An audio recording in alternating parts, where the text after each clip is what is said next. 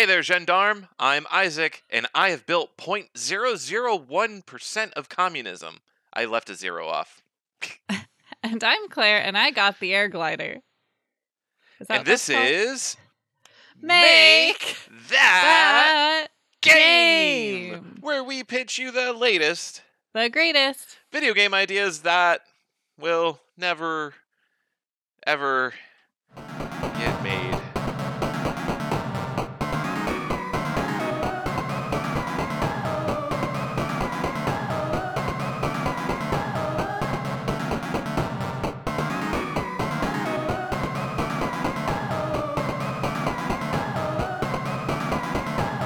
Unlike communism, which I am currently building 0.0001% of.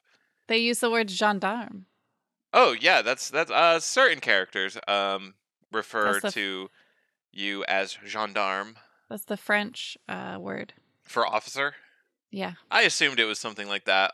But also, like, shortly after I said it here, I realized that could be the French version of, like, a slur for police officers, like calling them pigs or something. No, French slur for... It just means officer. It's le flic, the French slur for... Okay, all right, cool. Don't worry, I'm aware of what it is. Perfect. No, gendarme is more like a formal, like, form to talk about it. All right, that makes sense, because the characters that tend to use it either use it mockingly or are, like, legitimately like, oh, gendarme. Oh, okay, fancy meeting you here. Yeah. How can I help you? Okay. All right. That's Disco Elysium, folks. Yeah. And yes, you can build communism in it. There you go. You can also be a fascist. Cool. It's very... You've got different politics that you can do there. It seems like quite the game. Yeah. Anyway. Do you have a game idea to pitch to me, Claire? Yeah, on this show, we pitch each other game ideas that probably won't get made. But if they did, that'd be super cool, right? That would be so cool, yes. We all agree that, I think. So I'm going to pitch a game idea. I'm actually really excited about this game idea. Okay, all right. It's called, working title, My City Planner. Now, of course, that doesn't sound that exciting, because there's lots of city planners out there. But, like, My City is, like, one word, because here's the kicker. All the maps for My City Planner are real cities as they are right now. Like, they are replicas of real cities. Okay. This is interesting because, like, you could pull this data off of Google Maps. Probably. I'm 99%. Well, at least, like, because it already has the technology to, like, build the skyscrapers and, like, rough representations of the buildings. Okay. The only thing So I'm going to let you talk. Actually, I got really excited about the idea too, but like, it's a good idea. I don't think Google Maps can tell that this is, well, maybe it can, that this is a fire station, or like this is the industrial zone. I will say fire stations are, like, zoned. So, like, you have to know what fire stations are, but that's true. Yeah. Anyway, so the idea is all the maps are real cities, and you get to redesign them to make them better. Wow. Or worse, I guess, because it's a game, so you can do that too. But I'm going to add 6 more roundabouts to our town. There you go. For those of you who don't know, where we moved to has 3 roundabouts, but a population of about 20,000. So very confusing. Anyway, so these are real cities. You get to redesign to your own taste. You get to add/remove, like, transit options. Like, you can add buses, subways, high-speed rails, whatever, all the things the city planner has. You get to test out your design by, like, basically hitting play and seeing people very, like, SimCity, like walking around, you know, like, does this roundabout actually work, or does it cause massive traffic jams for, you know, hours and hours? And then always at the end, ladder. Once you've found your, like, perfect design for this city, then you get to see the bill. So it will estimate the cost if you were to take, like, say you took, like, Chicago and, like, redid all of the public transit, like, what would be the actual price tag on that? And then you get to do another city. So I love that. Is there also a button that emails this bill and your city plan to City Hall for you? Yes. Okay, good. I mean, to be honest, the idea was kind of like, and you could theoretically pitch your plan now to government officials if you so choose. And a lot of the inspiration was really I saw a TikTok. Like, I'm on TikTok, my friends. We know. You're on TikTok. Who knew? It was talking about a city in, I don't remember where, but not America, that had taken out a freeway in the middle of it and kind of rebuilt the area to be like parks and walkways. And it was so beautiful. And like in the city where we used to live, there used to be canals that would power the textile mills. And what they did in the, I think the 70s and 80s is fill these canals in and make them freeways and highways. And it's so loud and ugly. And it basically bisects downtown. So in order to go from like one section of downtown to another, you literally, like, there's no friendly pedestrian way to do so. Like, you have to be on these really congested, high-speed roadways. I mean, you can, there's sidewalks, but it's, again, it's not like pedestrian friendly. Like, a sidewalk does not mean I want to be there, right? Right. Especially at night if you're, you know, going out or shopping or whatever. So anyway, so that's kind of what inspired, where it's like, man, I wish we could like make this pretty. And it's like, I wish there was a way I could play with it. And I think, yes, you can replicate cities in certain games, but I think it'd be more fun to like load in the city as it is now, like load in all of those freeways and all that stuff, and then just start chopping them down, just chopping them down, taking them out. Like, man, anyway, so that's my city planner. I like it. That's a good idea for a game. Well, thank you. Isaac, do you have an idea for a game, good or bad? I'm all ears. I do. It's called Hunk Moving Service. Oh, my God. It is a game where you are a moving service. You are a big Johnny Bravo muscly guy. You're actually two of them. And there's two parts of this. There's multiple parts. No, all right. There's two characters. You control both of them at the same time. One of them is like at the stuff, and the way that this character, so you are moving someone out of their house, okay? The stuff is the stuff to be moved. So they're at the big pile of all their stuff, and what they have is they constantly have a trajectory arrow kind of moving up and like down at from 90 degree, like from floor level to straight up into the sky. And it's constantly moving up and down, and when you click the mouse, you hold it down, and that affects the power. When you let go, they throw the item that they've currently got in their hands. Okay. So like in Gorillas. A way, yeah, this is very much like Gorillas or like Worms Armageddon. You just have to time the trajectory, and then you have to figure out the power, and you do it. So then they throw the item that's in their hands. It goes through the air at the angle that you just threw it at with the power that you just threw it at. Well, you control the other hunk where you move back and forth, and he's got like a box above his head. He's holding it with one arm, and he has to catch the item in the box. But also, like, if he wobbles too far back and forth as he moves left or right, he spills everything in the box, and it gets broken, and you have to pay from the total fee that you're getting from the moving service. Then, once you've put all the stuff from this pile into the boxes, put them on the truck, then you go into part two of the game, where you have to drive along the highway, and it is kind of a 2.5 dimensional thing, so there's like 4 lanes of highway, and you have to get to the place that you're moving it to as fast as possible, hitting as few bumps as possible, and without destroying other cars on the highway. So you have to dodge potholes, hills, speed bumps, other cars, etc. Then you so each level has like a distance that you have to make it successfully, and basically the amount of money you're getting determines how long you're allowed to play. Like, once you hit 0, it's game over, and your goal is to just end with the highest possible score from that initial amount of money. The idea is to make it difficult where you always lose money no matter what, but and hopefully it's like silly difficult enough where like most of the time you will get down to 0 money, just because it's supposed to be like kind of hard to control and lots of obstacles. But yeah, once you get to the location, then it's the unloading part, which is just the reverse of the first section. So the guy that's throwing stuff is on the truck throwing it, and then you have to fill the boxes and bring them to the front door. What is 2.5? 2.5D is like 2D like graphics, but 3D gameplay is the best way to describe it. So, do you have an example? So, Mario is 2D. It, even if it's got 3D graphics, the gameplay is 2D. Right. Well, except for the new one. Except for the new one, but I'm like. The classic Mario game is you move left and right, jump up and down. I'm trying to think of a game that you might have played that's more like 2.5D, but I can't think of any that you might have played. Oh no!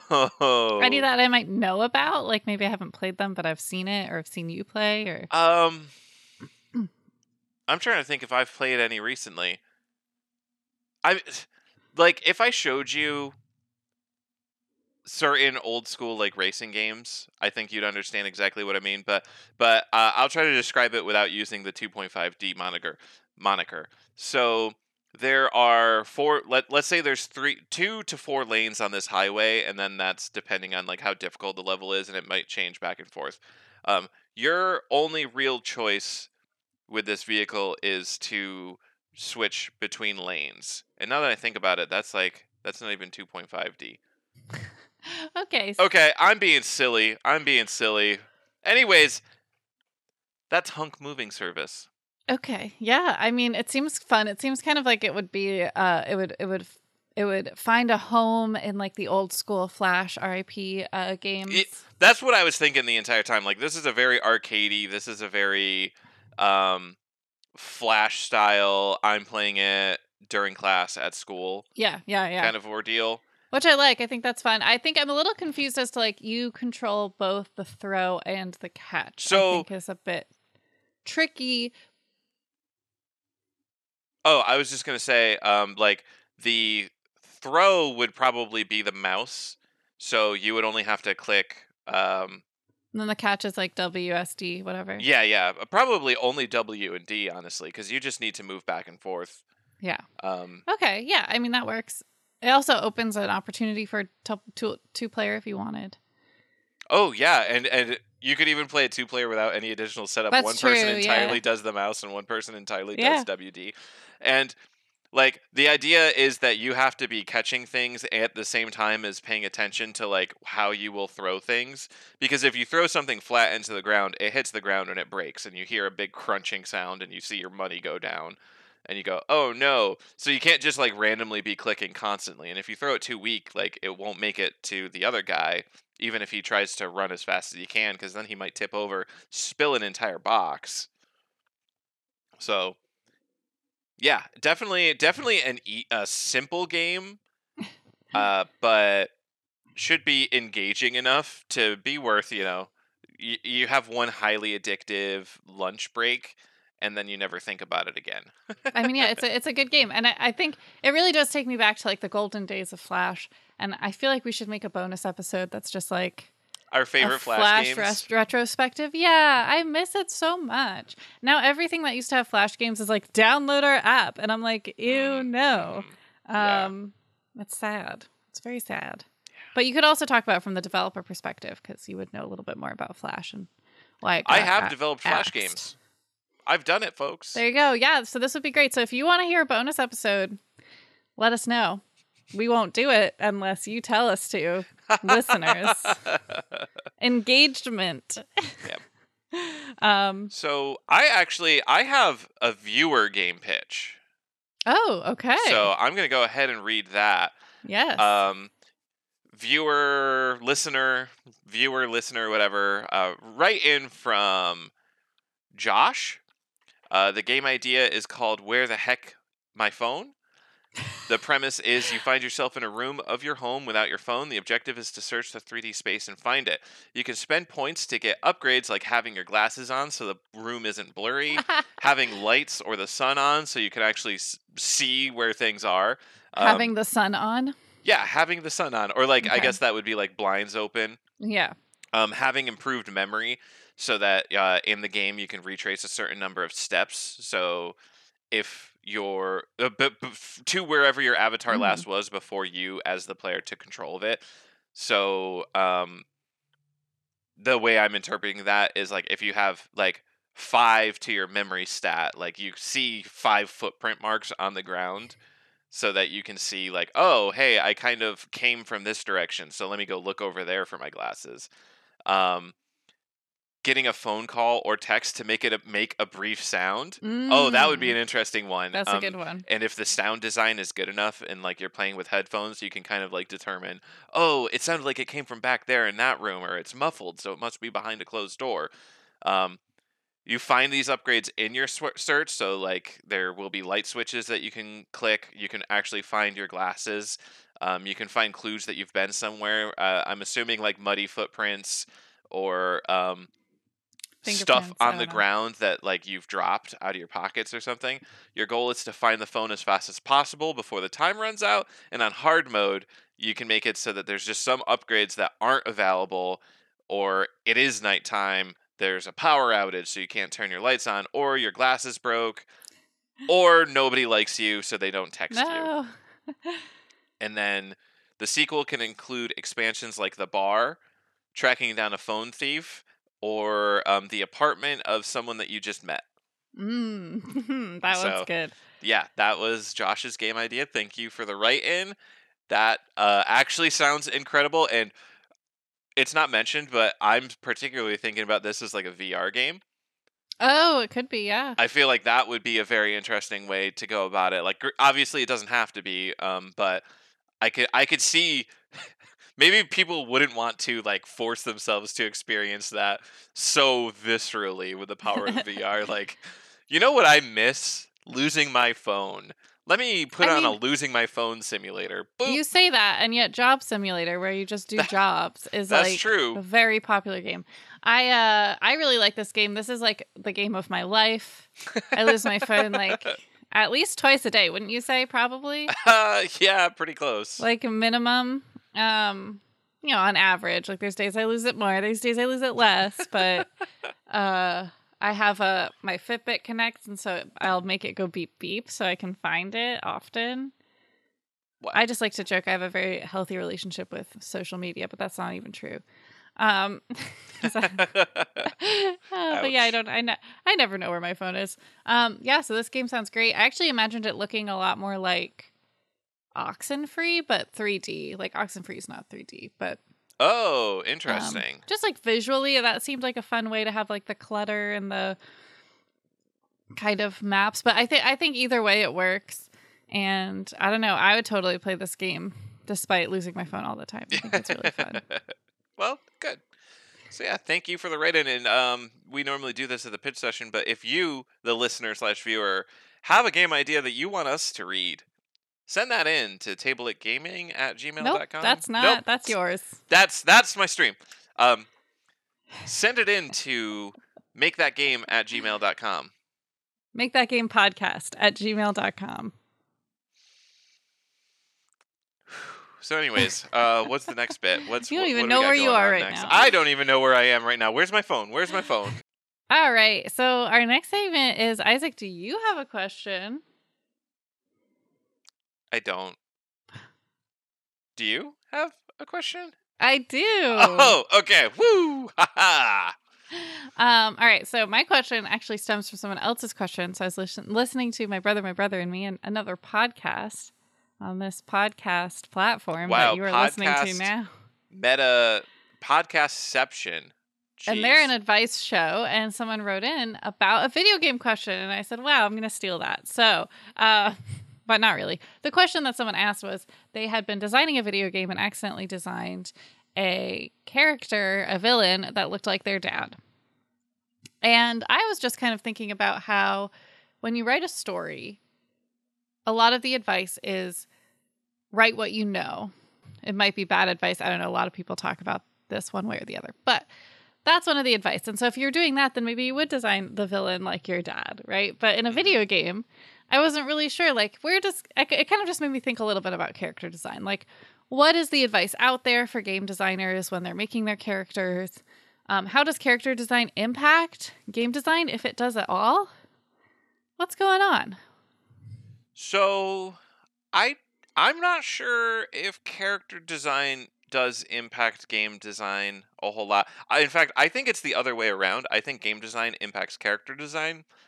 If you come up with a game with like a cool, let's call it a grappling hook system. So like you're just doing pure code, right? All your graphics are squares and lines and stuff. Your square can shoot out a line that then attaches to like the square terrain, and you can swing around on it. Then you come up with the character design and you're like, okay, so I can either be like a cool cyborg with a grappling hook arm. I can be a spider. You know, you can come up with a character design based on the elements that you've implemented. And a lot of games do start with the character design first and then do a game design around that. But I think generally you have an idea for like the game that you want to play and you make your character fit into that game. Is that true? So that confuses me, but maybe it's just because my personal style is like, I always start, like if I'm writing something, I start with the character. It's like, that's what's exciting about it. And then the plot is kind of like second. It's like, what do these characters do now that I have them? So like, if I were writing, I would like write a cool character and I'd be like, what kind of weapon or like function would this character have? And I might be like, ooh, a grappling hook would be so dope. And then I design the game around that. So my question is, you're designing a video game. Yep. And you're saying the characters came second? Because I feel like when you talked about it, it was very character focused. Like you were describing the characters. So the characters... The characters did come first, except that's... So, for a story, and the game that I'm designing has a pretty major story focus, I guess, it makes sense to come up with the characters before you come up with the scenario. The game design of my game has changed several iterations over the last year, but the past couple years. At one point, it was a 2D platformer. Another point, it was a shoot 'em up, like side-scrolling shoot 'em up, like Gradius or Gladius or whatever, like a space fighter like game, only with these characters. And now it's like a turn-based RPG with no randomness. So you're saying that you had characters and a story in mind and then played around with the game design until you found a game design element that fit the story the best. No. So the path that my game has taken specifically has been a long, twisty, turny, very complicated one. For many, many reasons. It's tough to say. What came first, the chicken or the egg? You know? Yeah, I guess if you come up with a cool idea for a character, then you can design how the game is going to work around that character. Yeah, but I mean, it could also work the other way. Like you said, like if you come up with a cool mechanic, you can design a character to use that mechanic. Yeah, so I guess it can go either way. As far as the write what you know advice, that goes into the story of a game. So the advice for the story is going to still apply just as much. And, you know, whether that's valid or not, that's an argument for a story design podcast, not us. Well, see, this is the thing. It's like, I feel like when I ask questions like this, to me, all of those elements go into game design. So they are all under it's character design, it's graphic design. Yes, it's they're all under the umbrella of game design. But okay. Generally, me personally, when I talk about game design, I like to focus on as much as I can the game portion of that umbrella. So, like in my head, and maybe I need to open my mind about this. While character design and story design and all that can play into the overall design of the game, I like to focus on the actual design of the game, like the mechanics and the gameplay. And visual plays a lot into this. Like, you can do cool visual design stuff that ties directly into game design. All red characters are enemies. All blue characters are friendly or something like that. So, like, you can use the same graphics for enemies and player, or enemies and friendlies. But because you have this visual language defined, then the player knows, don't attack these ones, do attack these ones. Like that kind of stuff. Like that's visual design, that's graphic design, but it ties directly into the gameplay. Whereas I feel like story and character is a lot more nebulous to the actual gameplay in a lot of cases. Like that, when I say that I've gone through 10 different iterations and the characters have sort of stayed the same but also changed wildly, like that's because they're so disconnected. Like the gameplay for these specific characters really ultimately doesn't matter. I mean, I would argue that it did. That's one of the reasons, like, that you found a way that the story works, right? Well, here's what I'll say. The reason why this game is not a 2D side-scrolling platformer is because I couldn't implement slopes. And I really wanted slopes. So I said, okay, this game. I will find out a way to make it not this game. So now it's a top-down exploration RPG turn-based game. I mean, I think... We come at it from totally different. Like we come at playing video games. Come at playing from video games different. And like to me, the story and the characters is like why I would play a game. Like I do not care about the other stuff as much as I care about why I'm playing it. For the most part, Mario. If it wasn't Mario, I don't know. That we could test that because there are so many games with pretty similar, if not identical, gameplay. Yeah, but like I think the characters that I play in those games make it fun. Yeah. Like if it was just a square, I don't know if I'd play it unless they made it like a cool square world where everything's squares and little shapes are jumping around making cool noises. You know, like then it's a game. What if they were a sphere? What if they were a little pink sphere with a smiling face and little red shoes? But that's not the same game. I guess, well, I only really played Forgotten Land, so like that I'm spoiled. I have like this 3D Kirby experience that's totally different. That's true. You played Star Allies and you did not quite enjoy it as much. Star Allies was too easy, and that's a lot coming from me. We'll see how Return in Dreamland plays out. I'm excited for that one. February 24th, it's not too far away. Woo!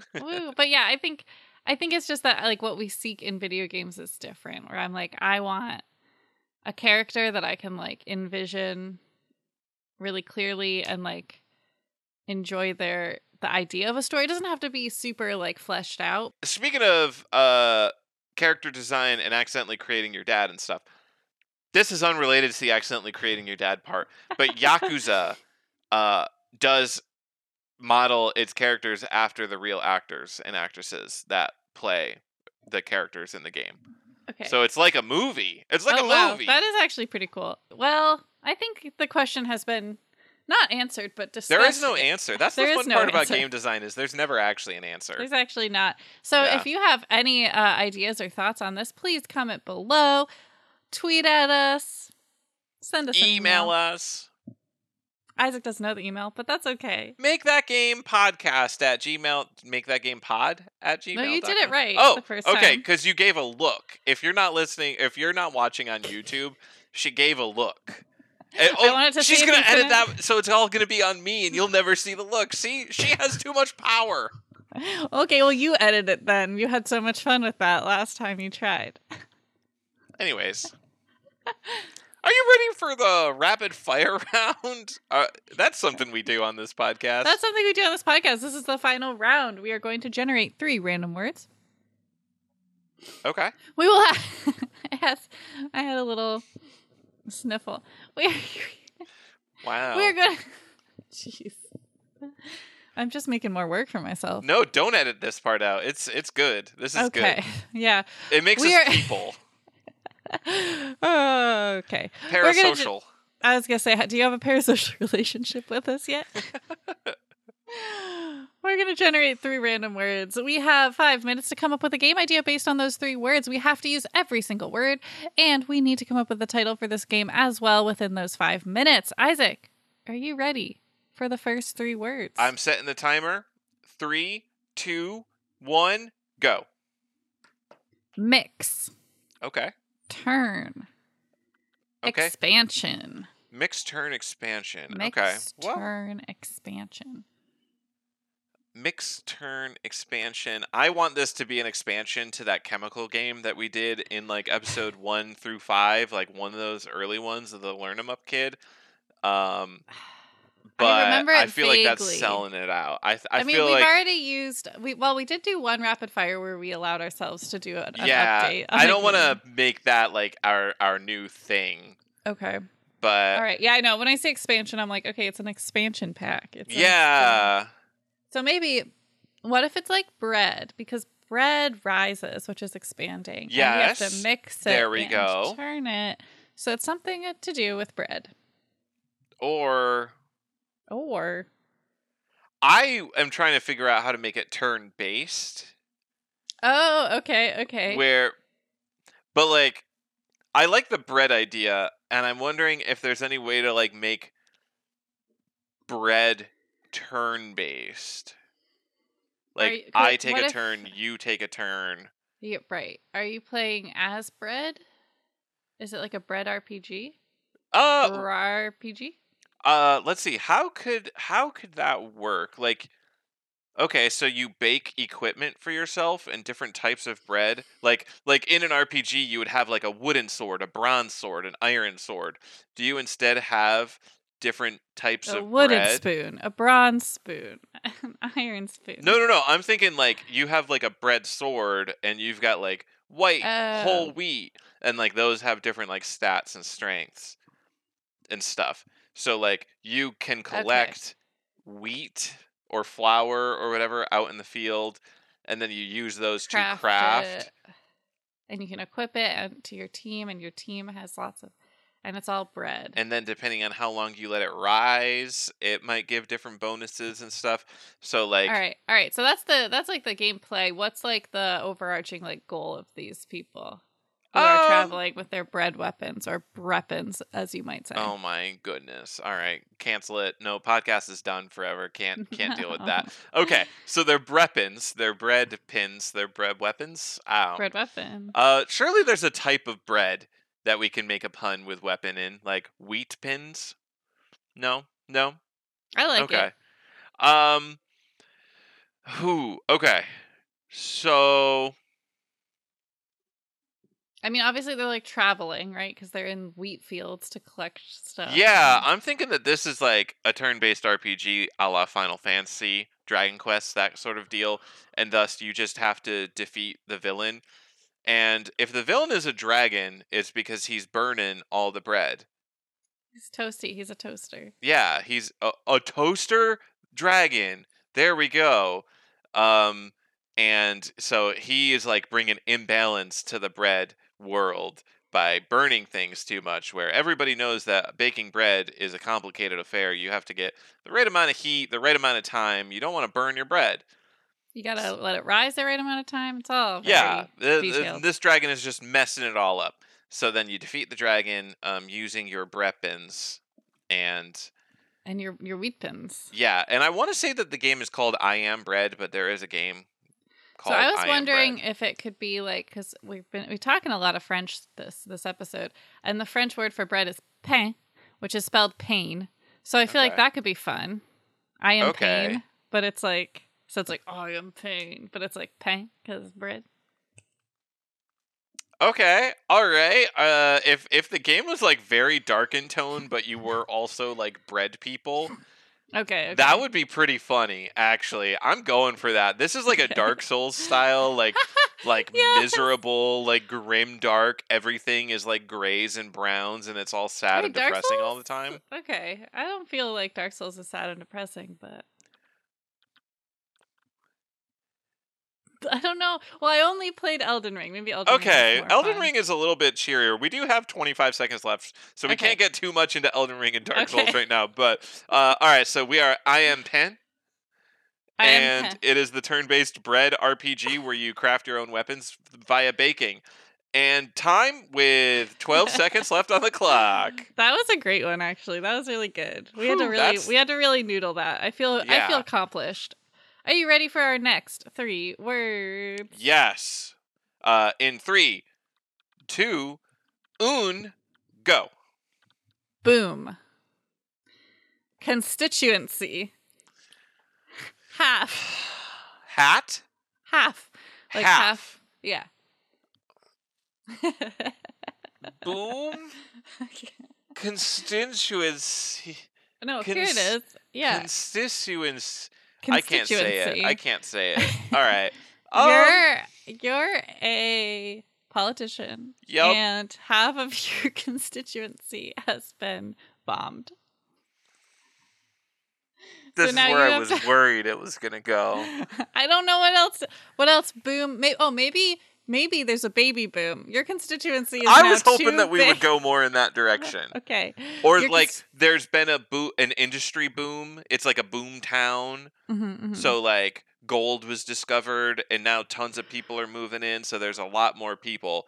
So it's like a city planning game, like a city where you're suddenly over capacity and you have to continue to keep your constituency happy by giving them roads and houses and yes, and you always have to maintain at least half happy constituency, otherwise you get voted out. It's a perfect democracy.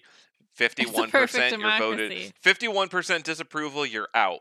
51% approval, you're in. Every 2 years of gameplay, you have to get ranked and then yes. Like an election, right? Yeah. And then, which obviously wouldn't take 2 years of real life, just to be clear. Okay, yeah, this is just a gameplay abstraction. Some amount of time needs to pass, and it needs to be enough for you to make changes.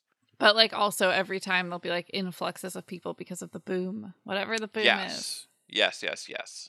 Okay, that was easy. We call it... Well, we haven't really dug down... are we just going to leave the gameplay as a city builder... you place, L houses and stuff, and the population just manages.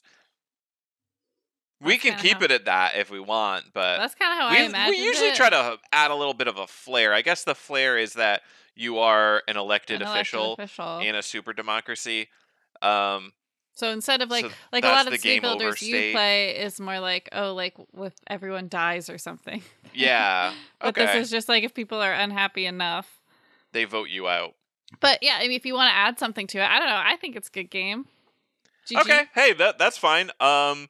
With 2 minutes and 15 seconds left on the clock. We didn't name it. Ah! I put it back on. Don't worry. Okay. It's vote for me. City time. Vote city. Boom. Vote boom town. Boom boom boom. Boom, boom, boom, boom, boom. Boom, boom, boom, boom, boom, boom, boom, boom. The Boomies. The Boomies. That has nothing to do with the game, and I like it. No, but it's you're out. The Boonies. Yeah, and it booms. Yeah. So now it's the Boomies. So Yep. We're going to go with it. All right. The Boomies, the city management game where you get voted out. Done with 1 minute and 28 seconds left on the clock. Wonderful. Wonderful. And that means it's time for our final 3 words of the episode. Are you ready? I'm getting ready. All right. What's the French word for go? Just go. I guess you'd say fuzzy. Fuzzy? To start a race, you'd say fuzzy? 3, 2, 1, fuzzy? No. Begin, initiate. Commence. All right. I don't know how you would start a race. That's a great question. I do not know what that vocab word would be. Let's hope it doesn't come up in our rapid fire round then. All right. Allez, maybe? 3. There's so many. 1. Commence. All right. Extort. Love it. Bubble. Okay. Hold. Okay, well, this is all related to money, because when the bubble bursts, the market is bad. Extort, you're extorting money. Hold, you hold on stocks while they're in a downturn, so that when they do the upturn, you still make a bunch of money. So, this is all related to money. You are a finance bro. Before we go there, just real quick, I did want to say my first idea, which we won't necessarily do, was that you are a bubble extorter. Bubbles you steal bubbles from people? Bubbles are like the currency, and there's different types of bubbles. And... Okay, so like if you lived under, so if this was a society that lived underwater but also breathed air, oh, so like these bubbles were like valuable both as currency and breathing, and then you. We can just go back to finance, bro. I wanted it to just that was just me being silly. I didn't necessarily. No, I like this idea better than anything we could have came up with because it's unique and it's fun, and it reminds me a lot of that Justin Timberlake movie On Time or whatever. Oh, I love that movie. Like their lifespan is their money, and that's effectively like if you are an air breather and you are exchanging bubbles of air for goods and services, you're like trading life for other things that are required for life. So I like that concept. World building game. This is great. Boom. Exactly. So you're underwater. You are living in like this semi dystopian underwater society. The surface is like gone. Like you can't live on the surface anymore. So you are forced as an air breather to live under the water.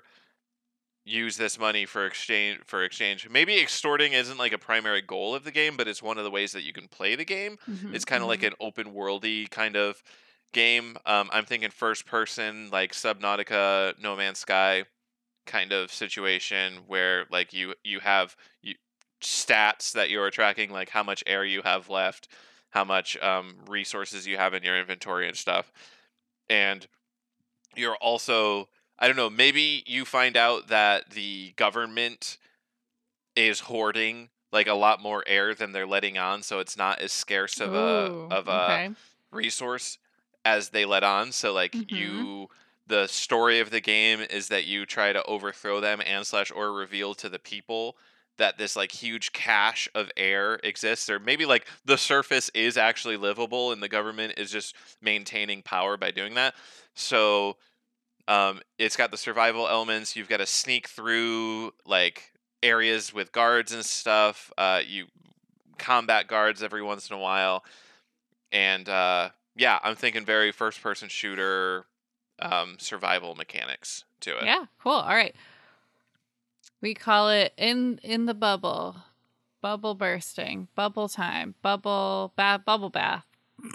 Bubble. I just described a way more serious game than... I know, but that's why it's funny. It's funny because, like... Could you imagine someone talking about, oh, this awesome game, you know, it's like this dystopian world underwater, and, like, you literally are using air, like, as money to buy, like, weapons and stuff to overthrow this government that's, like, enslaving the people using air. And they're like, oh, your friend is like, oh, what's it called? Bubble bath. Okay, what do we call it? Air apocalypse.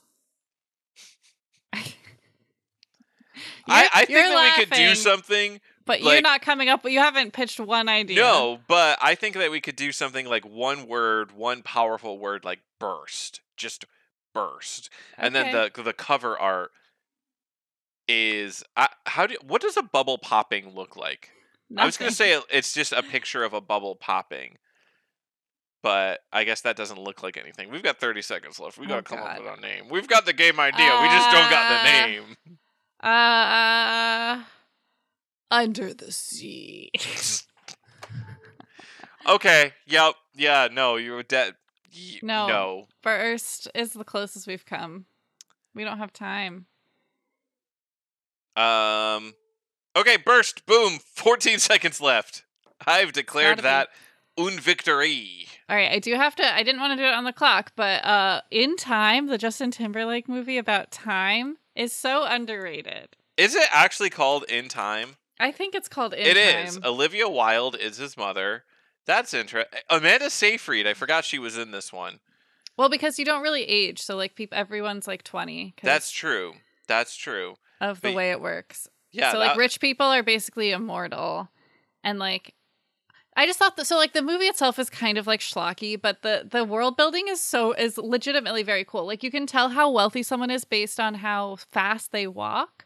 Because only, like, poor people walk fast because they don't have the time. So, if you're walking slow, it's like you're showing off how much time you have. Like, It's literally... It's buck wild. It's amazing. If you need like a fun movie night movie, like please, please, please, In Time. Chef's kiss. All right. Anyway, that's our show. Sometimes we give movie recommendations. You can follow us on social media on TikTok, Instagram, Facebook, and Twitter at Make That Game Pod. You can send us an email, makethatgamepodcast@gmail.com. You can find us on YouTube, youtube.com/@makethatgame.